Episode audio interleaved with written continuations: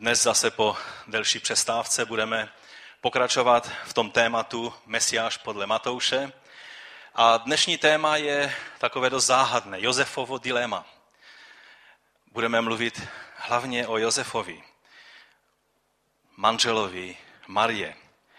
A já bych přečetl v úvodu jeden verš, kde je napsáno, je to 23. verš první kapitoly, protože jsme u první kapitoly, a tady je napsáno, hle, pana počne a porodí syna a dají mu jméno Immanuel, což se překládá Bůh je s námi. Je to citát, jak víme, z Izajášova proroctví, z 7. kapitoly 14. verš. A tam je napsáno takto. Sám pán vám proto dá znamení. Hle, pana počne a porodí syna a dá mu jméno Immanuel, Bůh s námi. Je to to nejslavnější a nejvelkolepější a nejúžasnější, co se kdykoliv mohlo na této planetě stát. Neexistuje důležitější událost než to, že ten, který přebývá ve slávě a nepřístupnosti, který je Bohem, který učinil všechno, každý atom, každou buňku ve veškerenstvu. Že on se snížil a vyprázdnil a sestoupil na tuto zem a stal se jedním z nás. To je to slavné. Slovo se stalo tělem. V něm je napsáno dále, přebývala celá plnost božství tělesně. On je ten, který je božím chrámem. A když jsme v jeho těle, tak jsme chrámem Ducha Svatého i my. On je boží přítomnosti. On řekl, že kdo vidí jej, kdo vidí Ježíše, vidí Otce. Jak víme, tak to bylo naplnění proroctví, která byla dána v hebrejských písmech. Ježíš je naplněním všech mesiánských touh, očekávání a proroctví, která byla dána před staletími a tisíciletími. A Matouš protože se věnujeme Matoušovu evangeliu, tak nám to stále znovu a znovu neúnavně připomíná. A je to dobré, abychom si uvědomovali, co je tím základem, tím kořenem toho, z kterého vyrůstá tělo Kristovo, církev Kristova. Je pravda, že dnes je mnoho těch, kteří v narození z Pany eh, nevěří.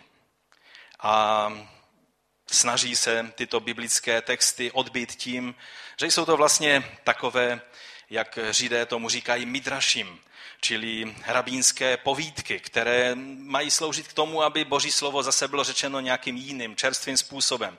Eh, že jsou to takové midrašské hagady, čili vyprávění rabínu, eh, které se vypráví, tak jako dneska třeba se točí filmy na biblické příběhy, tak eh, židé vždycky si vyprávěli, vyprávěli takovým neotřelým, novým způsobem. A každý věděl, že to přibarvují nějakými svými věcmi, aby se mohlo zdůraznit určitou pointu. Ale abych byl stručný, věříme a jsou k tomu jak biblické, tak i mnohé objektivní důvody. Věříme v to, že Pán Ježíš se narodil z Pany. Že to je historická událost, která se stala a ne nějaké vyprávění. To proroctví, které Matouš cituje z Izajáše, ovšem není bez problému. Když eh, se do něho podíváte a přečtete si ten kontext, ve kterém to slovo je, tak najednou zjistíte, že tam se o Mesiáši zdánlivě vůbec nemluví. Že se tam mluví o, o králi Achazovi, o jeho neposlušnosti, o jeho nevíře a najednou prorok mluví toto slovo, které se zdá být e, znamením pro tu jeho dobu, což se i naplnilo 700 let před Kristem. Ovšem musíme se vždycky na takovéto věci podívat v širším kontextu. A Matouš cituje tento verš, ale cituje i celý kontext těch kapitol od sedmé až po devátou. A D.A. Carson, můj velice oblíbený biblista a odborník na nový zákon a na prostředí nového zákona, eh, tak velmi podrobně vysvětluje ve svém komentáři, eh, který je asi snad nejprestižnějším komentářem Evangelia Matouše, eh, že se skutečně jedná o mesiánské proroctví a je třeba brát celý tento úsek od sedmé kapitoly až po devátou kapitolu jako jeden celek. A v deváté kapitole je napsáno co? dobře známe slova, neboť chlapec se nám narodil, syn je nám dán. Na jeho rameni spočinulo pan, panství.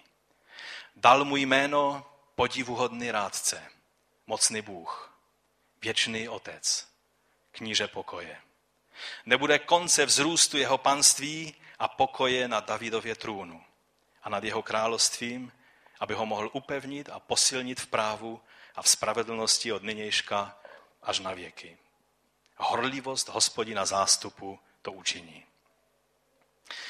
Takže toto proroctví přesně vyjadřuje eh, to znamení, které mělo přijít a mnohá slova ve starém zákoně mají okamžité naplnění v té době, ve které, ve které byla vyštěna, ale pak najednou vidíme, že přesahují tu svoji dobu a mluví jasně až do konečné doby mesianského věku. A přesně tak je to i s tím proroctvím, eh, že pan napočne a porodí syna. Matouš nám dává, eh, hned říká na samotném začátku Evangelia, že Ježíš je onen slíbený Immanuel. Matouš nám ukazuje jednoznačně, že on je ten Immanuel, Bůh přebývající s námi, Bůh s námi. A pak, když se podíváme na celé jeho evangelium, tak tam ta pravda se znovu a znovu objevuje a na konci svého evangelia nám pak popisuje, jak pán Ježíš po vzkříšení, kdy se setkal se svými učedníky v Galileji, tak jim oznámil, jděte tedy a čiňte učedníky ze všech národů, kštěte je ve jméno Otce i Syna i Ducha Svatého a učte je zachovávat všechno, co jsem vám přikázal. A co říká pak? A hle, jsem s vámi, Immanuel, Bůh s námi. Jsem s vámi po všechny dny až do skonání tohoto věku. Amen. Immanuel tedy znamená, s námi je Bůh, s námi je Mesiáš, s námi je Kristus a Pán.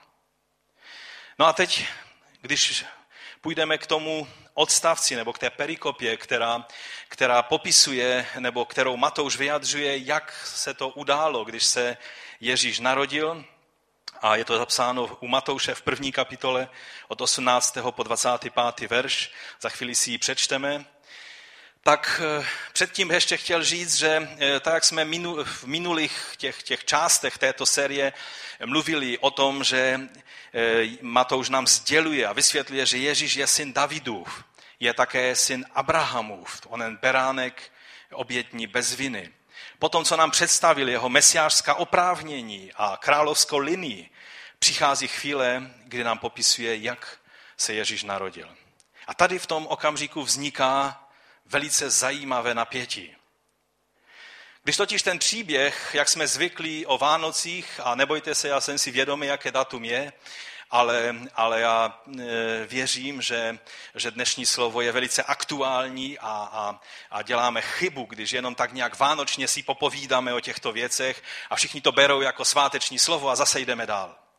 Je to slovo, které je božím zjevením pro naše životy. A já věřím, že na konci toho zhromáždění si uvědomíme, že to tak je. E, když čteme tento příběh u Lukáše, tak je tam plno natření a slávy.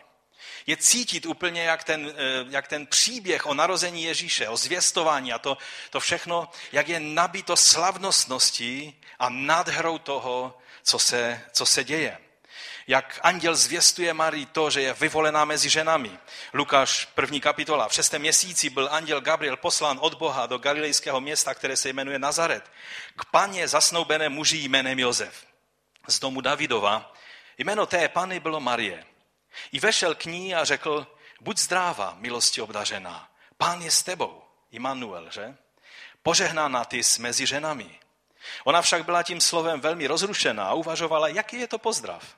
A anděl řekl, neboj se, Marie, neboť si nalezla milost u Boha. A hle, otěhotníš a porodíš syna a dáš mu jméno Ježíš.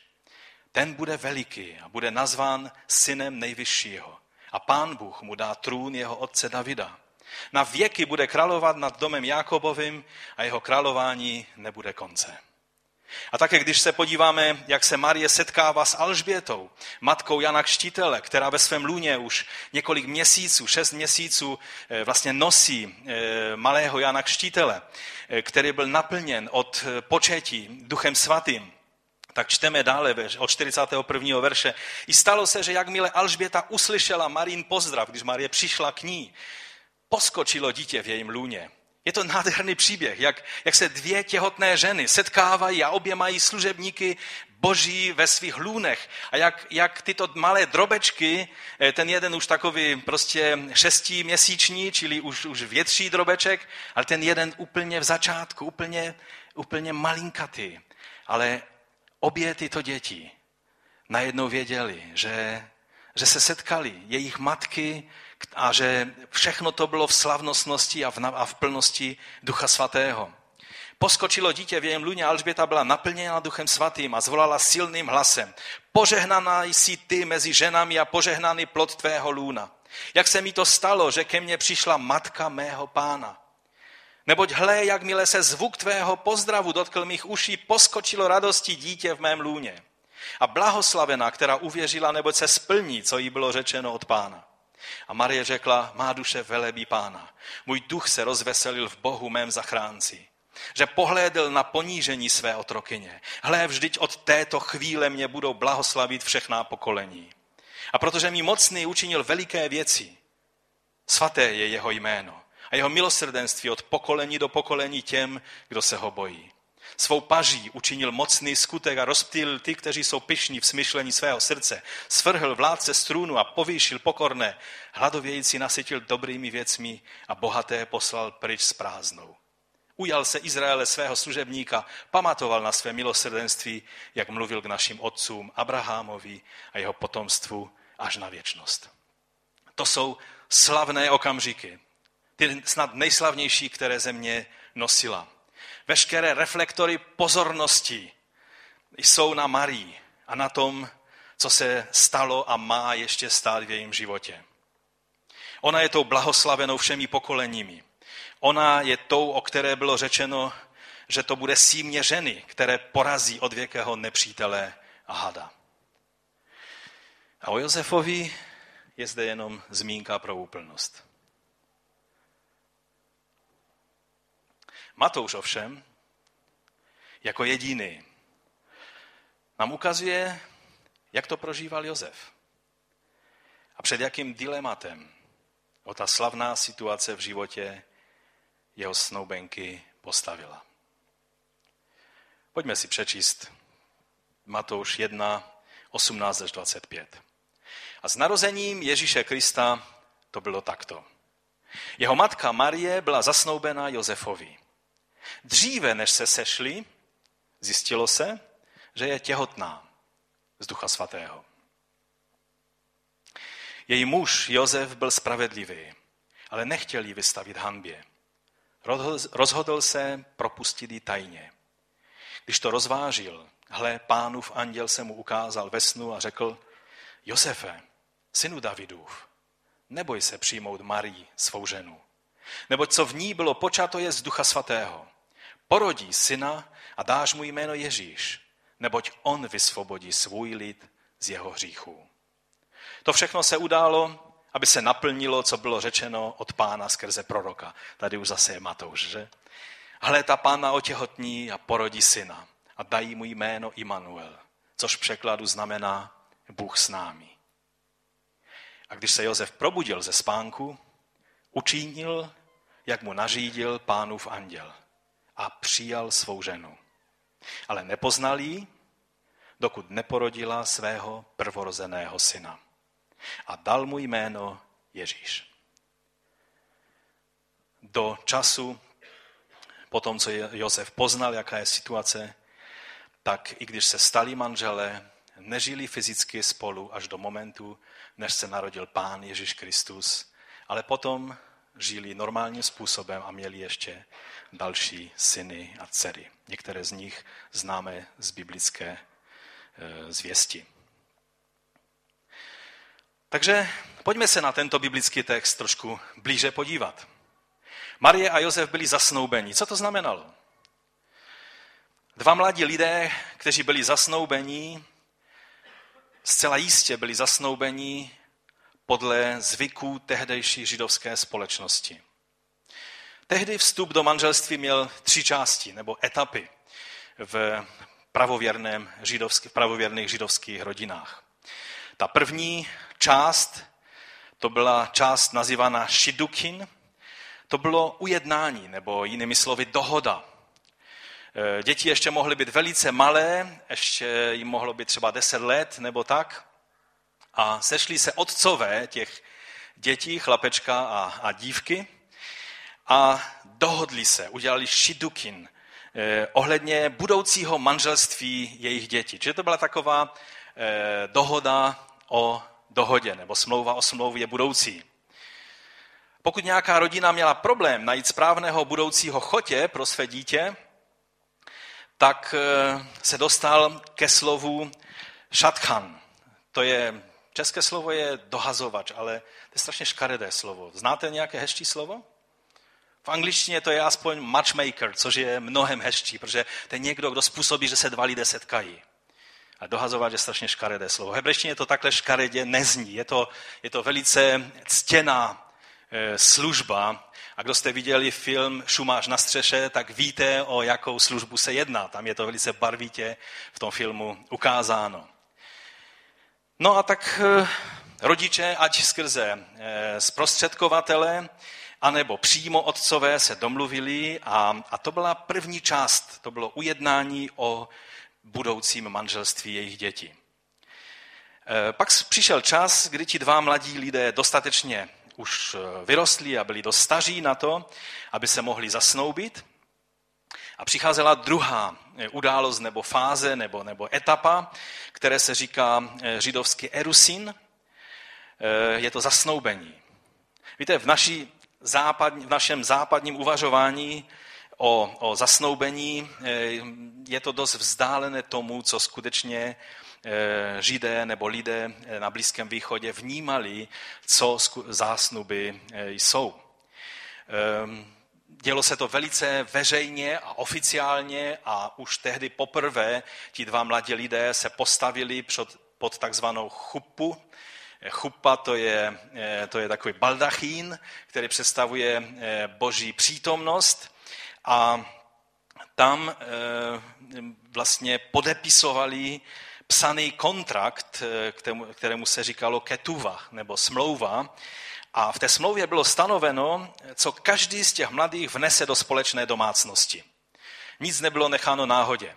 Vše bylo jasně, jasně řečeno. Ženich sliboval ochranu a zaopatření příští rodiny.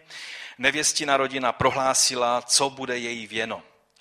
A po podepsání eh, té smlouvy Ketuba přišel čas na první kalich, který eh, byl požehnán a pak byl ženichem eh, podán nevěstě a nevěsta, a vlastně když ženich podává tento kalich, tak tím vyjadřoval, v tomto kalichu je krev mého života. Já se zaručuji, že celým svým životem se o tebe postarám a budu tě chránit. Čili to byl, eh, to byl ten kalich, který když ta snoubenka a budoucí manželka přijala, to znamená, že přijíma tuto smlouvu, že vstupuje do té smlouvy a zavazuje se věrnosti tomuto svému snoubenci. A takže ty zásnuby byly tímto stejně závazné jako manželství. Jen s jednou velice závažnou výjimkou, že nedošlo ještě k završení manželství, ke spojení těchto dvou, aby začali žít spolu, ale každý zůstal u svých rodičů a pěkně zase každý jel do svého domu po, po těchto slavnostních zasnubách. A e, ženich pracoval na domě budoucí rodin, pro budoucí rodinu Většinou to bylo v domě svého otce, kde připravoval buď rozšíření toho domu, nebo, nebo nový dům na pozemku stavěl, nebo nějakým způsobem se staral o bydlení. A nevěsta připravovala šaty pro eh, budoucí eh, slavnost, eh, pro simchu. Simcha to je radost, radost, radostná událost, což měla být svatba. A také celé věno, které bylo v té smlouvě napsáno, tak měla ta rodina za úkol dát dohromady. Pokud přišla situace, že bylo třeba to erusin zrušit, bylo to stejné jako rozvod. Stejná pravidla proto platila, bylo to velice závažné a byla to krize stejného druhu, jako je rozvod. Pokud tím důvodem bylo porušení věrnosti ze strany jednoho z těch dvou, pak mohlo přijít obvinění z té druhé strany a e, následný trest smrti ukamenováním. To bylo, tak to bylo podle zákona. Ale v tom musela se vyjádřit ta strana poškozená. Pak přicházela třetí e, část toho tříetapového vstupu do manželství a ta se nazývala Nisuin, to bylo většinou tak po roce. V tom roce se ti dva mladí vůbec neviděli, nestykali a v čase, ten čas určil otec té, eh, toho ženicha, byli pozváni muži, kteří hrali nebo troubili na šofár.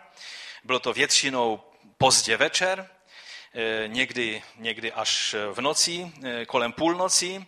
Přišli s procesím k domu nevěsty, aby ji vzal k sobě. A doslova eh, se říká, že ji odnesl k sobě, protože i to slovo nisuin pochází od slovo nasa, což znamená nosit.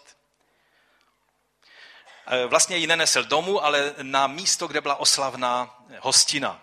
Ta trvala sedm dní. Rodiče, kteří máte děti, které se chtějí ženit nebo vdávat, tak buďte rádi, že žijeme v moderní době. Protože nevím, jak bychom to unesli, že? Sedm dní hostina. A tam samozřejmě před tou hostinou znovu se ti dva mladí postavili, tam jí donesl ten ženich tu nevěstu pod tu chupu, znovu pod tím, tím baldachínem. E, přišel na řadu druhý kalich, který byl nádherným způsobem požehnán sedmi, sedminásobným požehnáním, ve kterém byla vyjádřena všechna možná požehnání. A bylo stvrzené, sliby věrnosti byly znovu stvrzené a potvrzené. No a, a potom následovala ta sedmidenní hostina a v průběhu této hostiny ti novomanžele už začali žít spolu.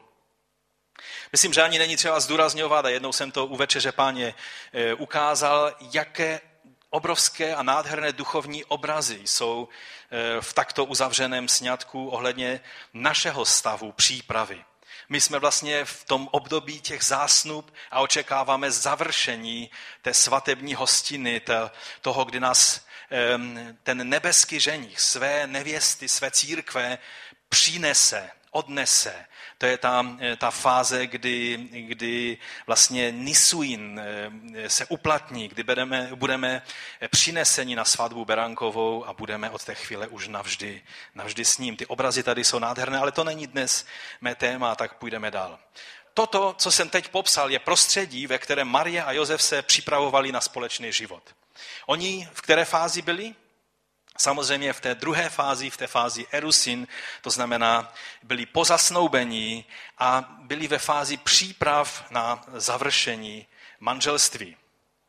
A najednou do toho přichází ta věta, kterou jsme četli. Dříve, než se sešli, nebo jiné překlady mají, než se vzali, čili než byla završena ta třetí část toho vstupu do manželství, zjistilo se, že je těhotná z Ducha Svatého. Zjistilo se. Jak se to zjistilo? Marie šla na ultrazvuk? Doslova je tam obrat, který znamenal, že měla v bříše. Nebo jak se někdy u nás říká, že měla bříško, že? To se dá takhle někdy říct o, o ženě těhotné, u které už se začíná objevovat, eh, že začíná být jasné, už to neudrží jako tajemství, ale všichni už i takoví ti pomalejší v tom pozorování, jak jsem třeba já, který se vždycky dozvídám takové věci úplně poslední, zjistím, že asi něco je na cestě. Takže Marie se dostala do této fáze, kdy, bylo, kdy se zjistilo, to je takový, takový, takový výraz, kdy není řečeno, která sousedka na to přišla první, ale prostě se přišlo na to, že je těhotná protože už měla příznaky toho, že, tak jak je to v řečtině řečeno, měla v bříše. Děťátko, můžeme dodat. Takže není třeba, doufám, dlouho vysvětlovat, jak si to Jozef a ostatní lidé vyložili. Nebo mám to podrobněji nějak vysvětlovat? Myslím, že to je docela jasné. Josef se touto situací dostal do velikého problému. Ano, Marie prožívala nejslavnější část svého života, boží navštívení a naplnění všech touh, nejen jejich, ale celého božího věrného ostatku z Izraele. Josef ovšem musel vypít tu stínnou stránku té slávy. Marie prožila slávu božího navštívení, Josef ovšem prožil šok a zklamání.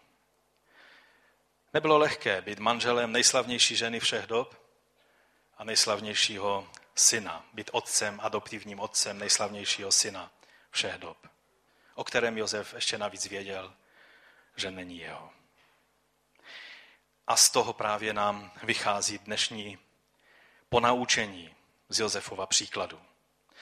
Věřím, že se nám podaří přijmout několik ponaučení z Josefova postoje a z toho, jakým způsobem řešil tuto situaci.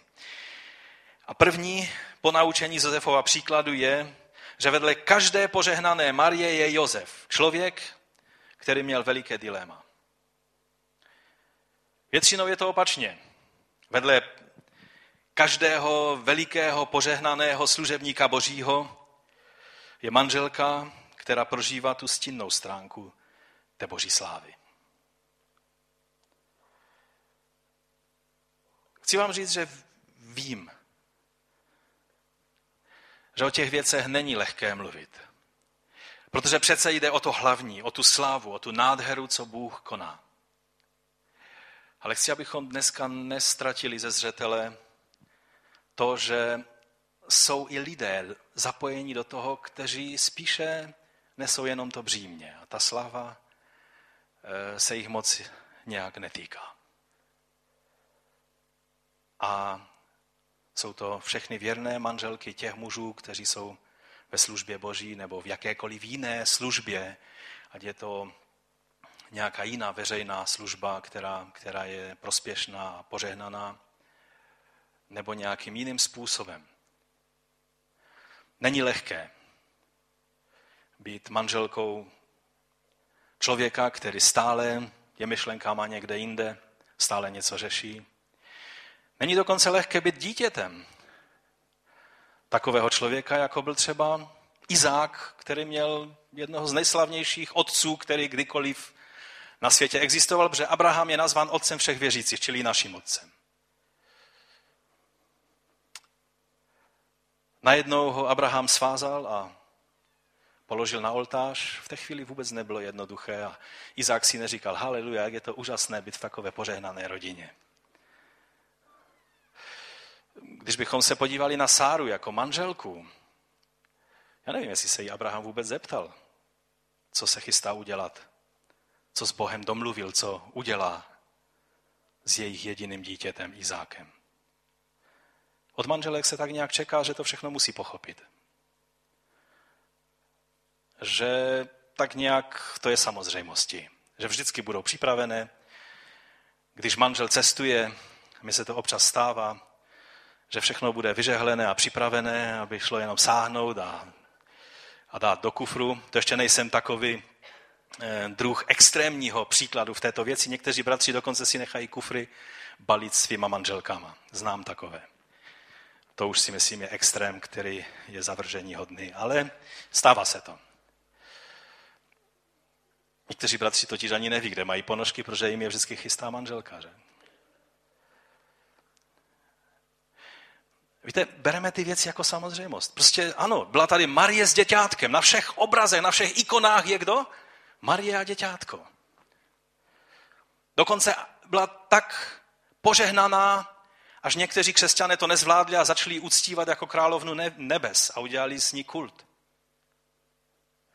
Josef je takovou kulisou, která se dobře hodí ke všem hezkým jeslíčkám, aby ta rodinka byla tak úplná.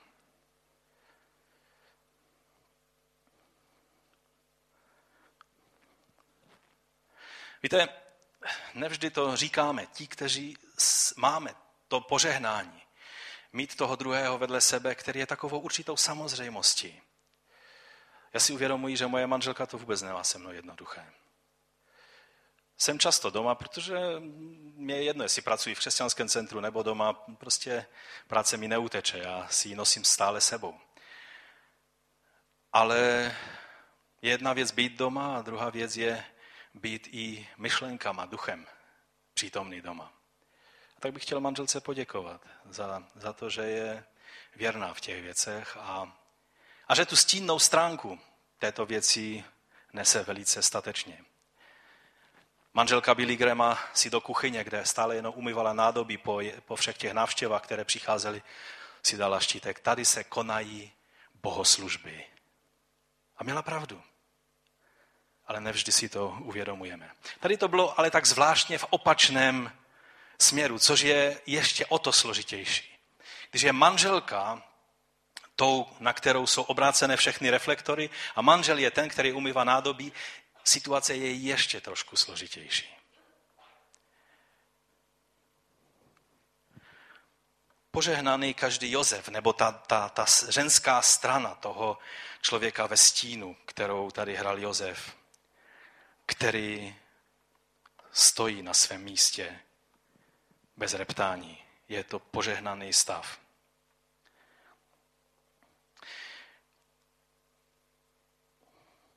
Všimněte si, že, a dále o tom budeme někdy příště mluvit, bez Josefa by Marie ani děťátko dlouho nevydrželi naživu. Celá boží sláva, boží dílo, já, já si to nedokážu představit. Samozřejmě se to nemohlo stát, protože Bůh volil velice pečlivě, kdo bude Marí a kdo bude Josefem. Ale bez Josefa by Marie, byl by to nádherný pokus o Mesiáše, ale dlouho by nevydržel. Marii by nejspíš ukamenovali jako lehkou ženu ještě dříve, než by se Ježíš vůbec narodil. Bez Josefa by se nenaplnilo proroctví o narození Mesiáše v Betlému, protože Marie bydlela v Nazaretu. Bez Josefa by děťátko Ježíš skončilo v krvavé lázní, kterou uspořádal Herodes, o čem budeme někdy příště mluvit. Někdo se musel o tu slavnou dvojici, matku a děťátko, postarat.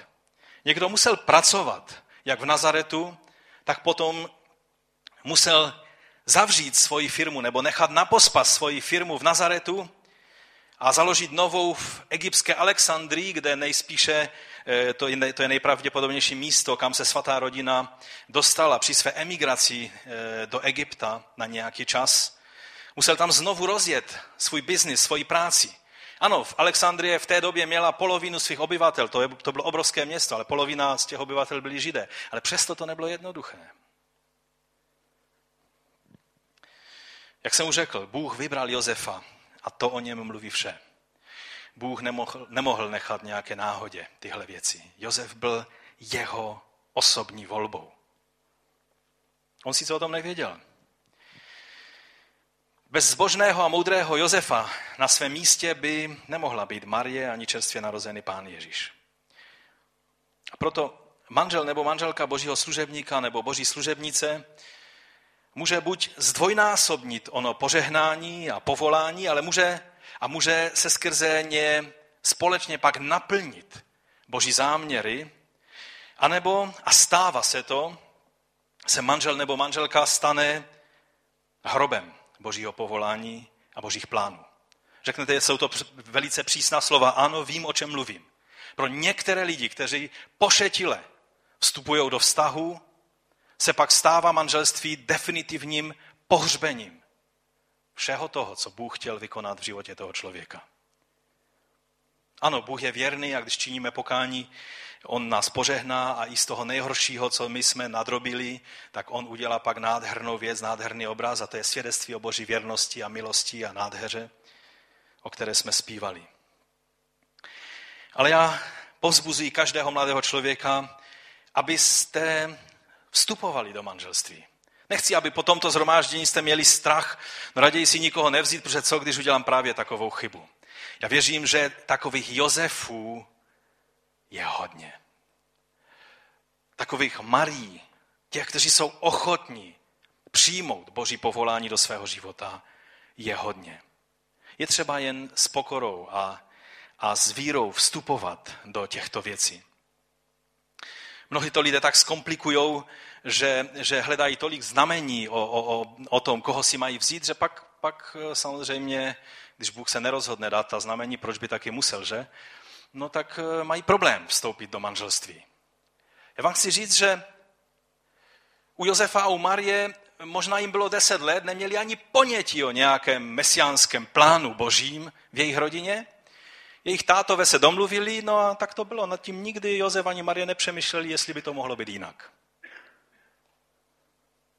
To jediné, za co Marie mohla být vděčná, je, že Josef, i když neměl ani ponětí o nějakých velkých plánech, které Bůh má pro jejich rodinu, že to byl pokorný, pracovitý člověk, který byl ochoten otevřít se na Boha. A taktéž to bylo požehnání i pro Josefa. I když v případě Josefa samozřejmě tím ten jeho život, který si myslel, že bude poklidný, byl tím hodně, hodně eh, vyrušen a, a, a narušen, ale vše skončilo nádhernou slávou. Takže toho, koho najdete do manželství, nemusí být chlapec nebo dívka s velkými vízemi od Boha. Důležité je, aby to byl člověk s otevřeným srdcem na Boha. Zapamatujte si to, toto je důležité. Jestli je to člověk pokorný, ochoten přijmout impulzy od Boha. Jestli je to člověk, který je otevřený na boží jednání. Nemusí mít ani ponětí o, o všech velikostech, které třeba vám Bůh položil na srdce.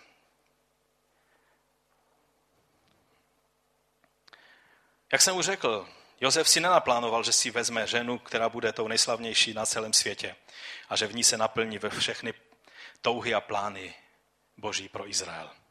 Zasnoubil se s dívkou, jak jsem už řekl, kterou mu určil otec a o které věděl jen jediné, že je zbožná a čistá. A to je, to je dost. Chtěl, si prostě, chtěl s ní žít, mít děti, být dobrým člověkem, manželem, otcem. To byla jeho vize. Nic víc neměl. A to je dost. Ovšem o to větší šok a zranění prožil tím, když se dozvěděl, že Marie je těhotná. A on jediný věděl naprosto přesně, že to není s ním. A proto musel jednat. A teď se dostáváme k druhé věci a doufám, že aspoň krátce budu moci se ještě k těm dalším věcem eh, dostat. Můj druhý bod je, a druhé ponaučení, Josefovo řešení, které bylo sice spravedlivé a laskavé, i přesto bylo chybné. V 19. verši je napsáno, její muž Josef byl spravedlivý, ale nechtěl ji vystavit hanbě. Rozhodl se propustit ji tajně. I když měl Josef řešit velmi bolestivý problém, který jej velmi ponížil, tak se rozhodnul jednat cheset. To hebrejské slovo v našem sboru věřím, že není třeba překládat. Že je to, je to slovo vytrvalá láska, laskavost, milosrdenství a tak dále. To slovo obsahuje jak spravedlnost, tak i laskavost zároveň. Někdy se nám zdá, že ty dvě vlastnosti musí být vždycky v protikladu. Buď budeme spravedliví a z Bibli v ruce budeme tvrdě potírat každé zlo a hřích. Amen in Jesus name. A nebo budeme laskaví a budeme se vyhýbat každému střetu a na každý hřích zavřeme oči, abychom ho nemuseli řešit. Budeme prostě laskaví. Chesed znamená dvě věci. Za prvé laskavost a za druhé věrnost, lojálnost smlouvě. Obě tyto věci jsou obšazářené v tom slovu. Spravedlnost vůči božímu zákonu a lásku, která jde mimo povinnost zákona. Jde dál, než je povinnost zákona. A Josef přesně takový byl. Nechtěl Marii vystavit hanbě, čteme. Znamenalo to ovšem vystavit hanbě sebe sama. Všichni muži v Nazaretu. A Nazaret byl něco jako Chotěbus k Těšínu, tak Nazaret byl k velkému, velice modernímu městu Seforis, které bylo v Galileji na takové křižovatce všech možných cest a byl tam e, velice, e, velice rozjetý biznis, bylo to římské město, byly tam všechny vymořenosti tehdejšího moderního světa. Takže e, to nebylo jenom jedna malá vesnička, kterou byl Nazaret ale bylo to vlastně i ve společenství celého toho města a zdá se, že Josef právě v tom městě Seforis eh, z toho města měl většinu svých zákazníků. Nechtěl Marii vystavit hanbě, znamenalo to ovšem vystavit hanbě sebe sama. Něco, co muž z Blízkého východu, jakkoliv Seforis bylo moderní město, nikdy neudělá. Pokud to ovšem není muž Josefova kalibru. Josef byl ochoten chránit Marii i za cenu toho, že sebe vystavil k hambě. Zákon mu umožňoval několik řešení. I když Marii miloval, spravedlnost vyžadovala, že ji musí propustit podle práva o rozvodech.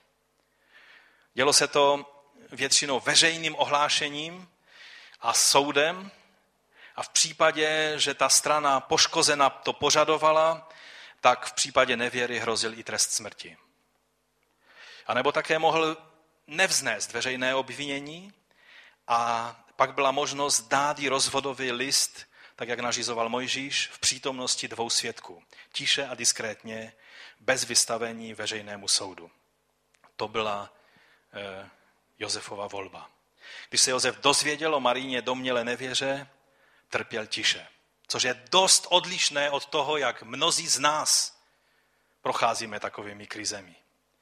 Kdy padají neuvážená slova, tvrdá slova, obvinění, hněv.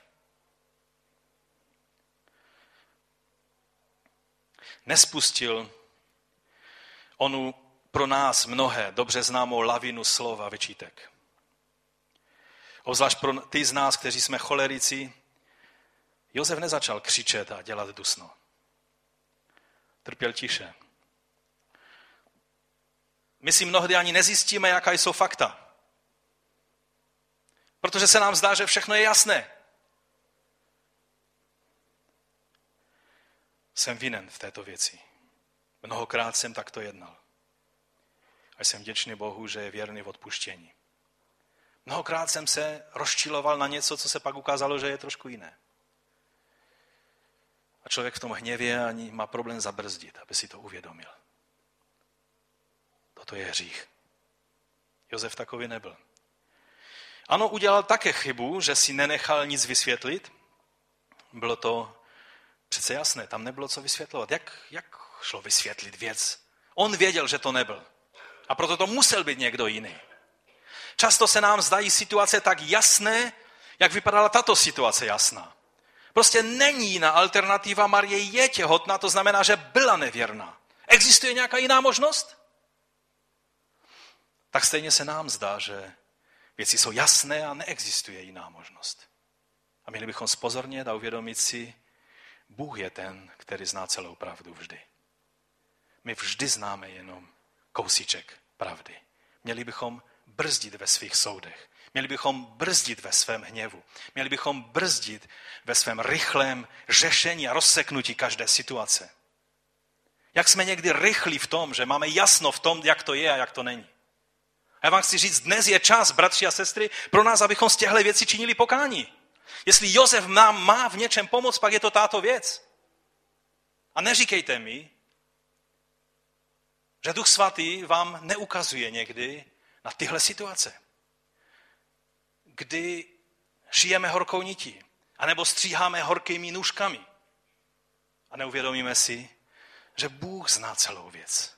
A měli bychom v pokoře být otevření na jeho impulzy. Modlím se, aby nám pán dal světlo do konkrétních situací, aby Josef mohl být pro nás příkladem. Ale on Taky se mu to zdalo jasné a v té první fázi jednal úplně stejně jako, jako mnozí my. Někdy, když se díváte na takové ty rodinné filmy, kde jsou prostě ty různé příběhy, tak, tak je to až, na, až, až, až to leze na nervy, jak, jak si lidé neřeknou celou pravdu, jak, jak nechtějí si vysvětlit věci, jak hned všechno je jasné a všechno, všechno je tak, jak, jak se domníváme. To je velice důležité ponaučení pro dnešek. Věci se nám mohou zdát velmi jasné, jednoznačné, ale když si zjistíme skutečná fakta, všechno je dost jinak. Někdy lidé chtějí být milí a proto nejdou k jádru problému, ale jej tak nějak tiše odsunou. No to je jasné. Ne, ne, nevysvětluj mi nic, nevysvětluj mi nic. Já, já už to vím, jak to je. Přece já vím přesně, jak to je. Omyl. Velice často nevíme, jak to je případě Josefa to alespoň bylo pokorné a upřímné a nezákežné. V případě mnohých našich situací to někdy je i zákežné.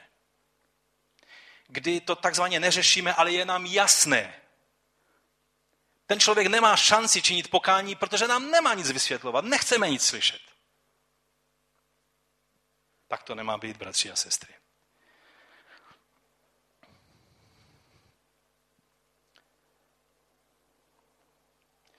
Velice často v zájmu klidu nebo uraženosti, píchy, se nedozvíme pravdu a držíme obvinění ve svém srdci vůči dané osobě. A přitom to klidně může být, jak to bylo v případě Marie, zcela určitě neopodstatněné. A tak ještě jednou vás vyzývám, buďme pomalí v hněvu a soudu. Dokonce u člověka tak blízkého, jako je manžela manželka, kde se nám zdá, že už není nic, co bychom nevěděli. Teď žijeme spolu v našem případě kolik? 34 let? Co ještě by mohlo být jinak? Když se známe. Můj častý příklad, který říkám a používám v, tom, v takovéto této situaci, kdy se zdá, že buď to je tak, nebo to je tak. Buď já mám pravdu, nebo má pravdu ten druhý. Tak připomínám, Jozue si to myslel taky jednou, když byl u Jericha. A tak šel na procházku a najednou se setkává s vůdcem vojska. Nevěděl přesně, kam patří, protože podle uniformy to moc nešlo poznat. A tak říkají si od nás nebo od našich nepřátel. Dal mu dvě možnosti tomu vůdci. A já věřím, že ten vůdce to byl ještě, to byl, to byl anděl hospodinův. To byl vlastně zjevený, poslaný Jahve, ten, který se zjevoval, který vedl Izrael. To byl sám pán, který se zjevil Jozuemu. A když mu dal Jozue ty dvě možnosti, si od nás nebo od našich nepřátel, tak se jenom tak usmál a říká, víš Jozue, ještě nevíš o jedné možnosti, která je mnohem slavnější, než to, co ty si představuješ. Nejsem ani od vás, ani od vašich nepřátel. To už vůbec ne. Ale Jozue, přišel jsem, abych to, co si myslíš, že musíš udělat vlastníma silama, abych udělal já moci Boží. Pán se rozhodnul setkat. Víte, a Bůh má vždycky tu lepší variantu. Ale někdy my máme jenom dvě varianty a ta třetí nějak se zdá neexistovat. Já vám chci říct, že Bůh existuje v jiném rozměru a někdy vstoupí do toho našeho trojrozměrného světa a najednou věci se hýbou jinak. Je dobré s tím počítat. Pokud by Josef s tím nepočítal, bylo by to v té situaci hodně zlé. Marie tedy měla štěstí, že její snoubencem byl Josef, který byl otevřen na boží impulzy a ne někdo z nás, kteří často se chováme jako zabedněnci, kteří tuhle možnost jinou ani nebereme v úvahu. Věřím, že z toho budeme dnes činit pokání. Za třetí, přichází boží řešení. A to bylo hodně překvapivé, bylo, konalo se překvapení na Josefové straně. Bylo to řešení nejenom spravedlivé a laskavé, to, co Josef byl zvyklý takhle jednat, byl čestným a spravedlivým člověkem a laskavým člověkem, ale to boží řešení bylo i úžasné. Boží řešení stejně jako u toho Jericha, u Jozua bylo úžasné. Byla to nádherná zpráva, která přišla k Jozuovi, že Bůh se rozhodnul dobít Jericho. Že oni nebudou muset svým mečem dobývat Jericho a nějakými těmi taranujícími kozly a, a všelijakými těmi zbraňovými systémy, ale že, že ty hradby prostě sami zalezou do země před slávou Boží. Jim bylo jenom být poslušní. To bylo na nich. Matouš 1.20 říká, když to rozvážil, hle, pánův anděl se mu ukázal ve snu a řekl, Josefe, synu Davidův. Jak nádherně ho tady anděl oslovuje. Josefe, synu Davidův. Ti mu dal najevo, ty jsi velice důležitým článkem v celé té věci. Ty jsi synem Davidovým, po kterém Mesiáš zdědí své Davidové otcovství. Neboj se přijmout Marii svou ženu. Neboť co v ní bylo počato, je z Ducha Svatého. Tak to byla možnost, kterou, která Josefa fakt nenapadla. Mnohem slavnější, než cokoliv si dokázal představit. A tady je obrovské štěstí, že Josef byl otevřen na boží impulzy. Pokud by si Josef, když se zbudil, řekl, hm, někdy se mi fakt sní divné sny. Malem bych tomu všemu uvěřil. Ha, ha, ha. Takhle jednají mnozí křesťané. Josef toto zjevení přijal velice vážně. A to bylo to štěstí. A je zde nádherné poučení z toho. Pan zastavil, sám pan ze své iniciativy. I když tam je napsáno, že to všechno Josef rozvážil, ale on to rozvážil, on o tom přemýšlel. To je takové slovo, které je použito dvakrát u Matouše a vždy znamená zvažování, přemítání. On jenom zvažoval nad tím, jak to všechno udělat, aby Marii udělal co nejmenší křivdu. Když už teda se věci tak staly. A najednou vstupuje do toho pán ze své iniciativy. Protože Josef si to nemohl nějakým způsobem vymyslet. Pan zastavil Josefa, aby nezhřešil proti Bohu tím, že by Marii opustil. Aby nezřešil také proti Marii. To mi připomíná další příklad ze starého zákona, který už od doby, co jsem byl v mládeži, tak vždycky jsem byl velice natřený z té situace, jak v Genesis ve 20. kapitole je důležitý princip. Tam je řečeno, že k Abimelekovi, to byl ten král Geraru, ke kterém, které, na kterého Abraham použil stejnou fintu, jak na faraona, řekl o své nádherné manželce, protože asi byla fakt hezká ta Sára, tak řekl, to je moje sestra, aby náhodou mu nikdo neublížil, že? Protože když je to sestra, no, tak si ji může vzít. Když by to byl manžel, tak zabijeme manžela, abychom měli manželku, že? Tak tak, tak to použil tu stejnou fintu a Abimelek e, najednou k němu přišel v noci ve snu Bůh a řekl mu, hle, zemřeš kvůli té ženě, kterou jsi vzal. Je provdaná.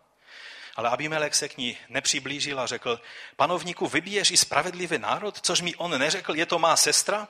A také ona sama řekla, je to můj bratr. Oni byli smluveni. S bezúhonným srdcem a v čistotě rukou jsem to udělal. Slyšeli jste to? S bezuhonným srdcem a v čistotě rukou jsem to udělal. A teď poslouchejte, co Bůh tomu pohanovi odpověděl. Bůh mu ve snu odpověděl, já jsem také věděl, že jsi to udělal s bezuhonným srdcem a já sám jsem tě zadržel, abys proti mně nezhřešil. Proto jsem tě nenechal se jí dotknout. Haleluja. Nevím, jak vy, ale pro mě to je jeden z nejvzácnějších principů Božího slova. Bůh mi tady zaručuje, že když nevědomky, s čistým srdcem a s nevinným jednáním, upřímným jednáním, když bych náhodou nevědomky měl udělat něco, co je proti Bohu a měl bych zhřešit, tak sám Bůh mi dá impuls, signál, zastaví mě v tom, abych nezhřešil. Jestli jsem samozřejmě ochoten Boží impulzy přijímat. To je nádherný princip. Pokud si Bůh dal práci s pohanem Abimelekem, pohanským králem, oč více on si dá tu práci i se svými dětmi. Musíme být ovšem otevření na boží impulzy. No ale to nestačí jenom být otevření na boží impulzy. Teď v těch pár minutách ještě se dostaneme k závěru, k tomu asi nejdůležitějšímu bodu. Závěr je totiž takový. Jozef jednal podle toho, co mu pán ukázal. 24 verš. Když se Josef probudil ze spánku, učinil, jak mu nařídil pánův anděl a přijal svou ženu. Ale nepoznal ji, dokud neporodila svého prvorozeného syna a dal mu jméno Ježíš. Když se probudil ze spánku, učinil, jak mu nařídil pánův anděl a přijal svou ženu. Když by to bylo o některých z nás psáno, kteří rádi ty boží impulzy posloucháme, chodíme na konference, posloucháme. Já jsem byl teď celý týden na úžasné konferenci, na které jsme mluvili o mnoha, mnoha, mnoha skvělých věcech. Ale lze takhle jenom přijímat ty všechny impulzy a říct, to dnešní kázání bylo lepší než to minulé, nebo opačně lze říct, hm, to, to fakt bylo takové, víc se do nás e, dneska nějak navážel, že? Ten, ten úvod k tomu Matouši byl takový víc teoretický, jak na biblické škole, ale dneska, dneska se snažil nám dostat pod kůži. Co snad tím sledoval? Snad si nemyslí, že fakt jsme nějací takoví, kteří bychom to potřebovali. Často jsme teoretizující. Intelektuálně si hrajeme s tím, co slyšíme. Ale to je tak asi všechno.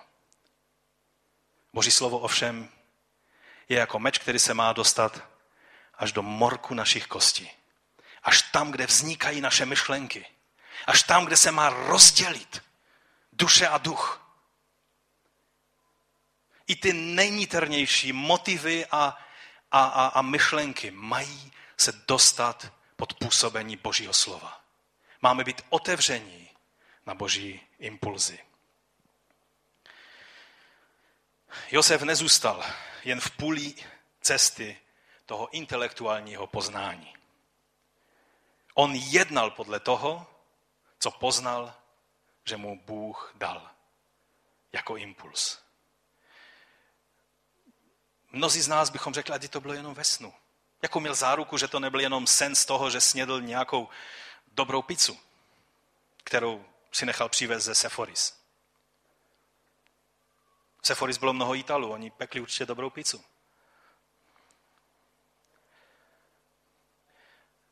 Víte, člověk, Pan Ježíš to řekl. Kdo chce konat Boží vůli, pozná, jestli to, co říkám, je z Boha nebo ne. Boží vůli poznat není problém. Kdo chce činit Boží vůli, pozná, že mluví Bůh. Neříkejte mi, že ne. Pokud nevíš, jestli to mluví ďábel nebo Bůh, tak neznáš Boha. Jestli si pleteš černé s bílou, tak si barvoslepý. Jak můžeme váhat? Někteří, no možná to byl Bůh a možná to byl ďábel a já vlastně nevím. Když chodíš s Bohem, nejenom, že víš, jak mluví Bůh, ale taky znáš úmysly toho zlého a dokážeš je odlišit. Postaňme k modlitbě.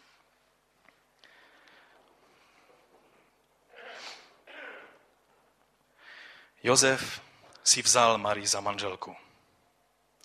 Možná chlapí nejen v Nazaretu, ale i v Seporis se mu posmívali. Podívejte se na něho. On nebyl schopen ani se postavit jako chlap, aby tady udělal pořádek. Už vám to někdo v práci řekl? Když se postav jako chlap v té situaci. Nebuď nějaká bačkora. To jsou rády toho světa. Jozef jednal podle toho, co mu zjevil Bůh.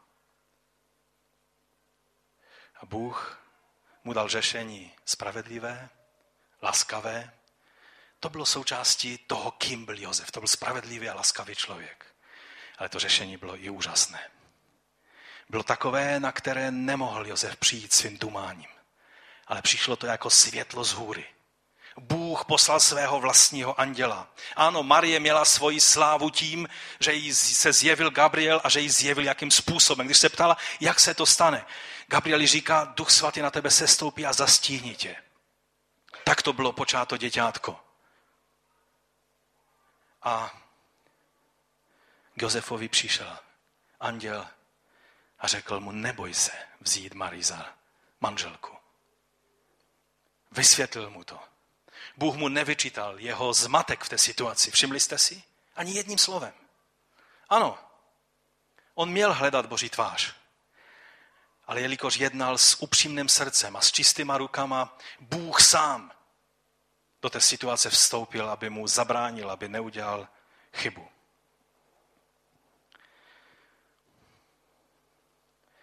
Pokud by tu informaci jen přijal jako intelektuální cvičení a nejednal podle toho, Ježíš hned na začátku svého života by byl ve velikém ohrožení.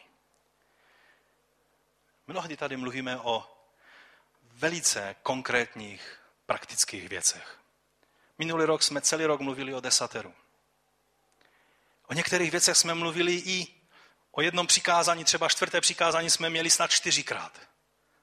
A stále znovu a znovu se setkávám s některými bratry a sestrami, kteří jakoby to kázání nikdy v životě neslyšeli. Otázka je, učinili jsme jenom takový závěr, hm, to bylo celkem zajímavé, ještě jsem nikdy v životě nikoho neslyšel takhle z téhle stránky mluvit o sabatu. Zajímavé. Teď se to dokonce tiskne v časopise. Zajímavé. Víte, ale otázka je, jestli naše životy jsou nějakým způsobem proměněné.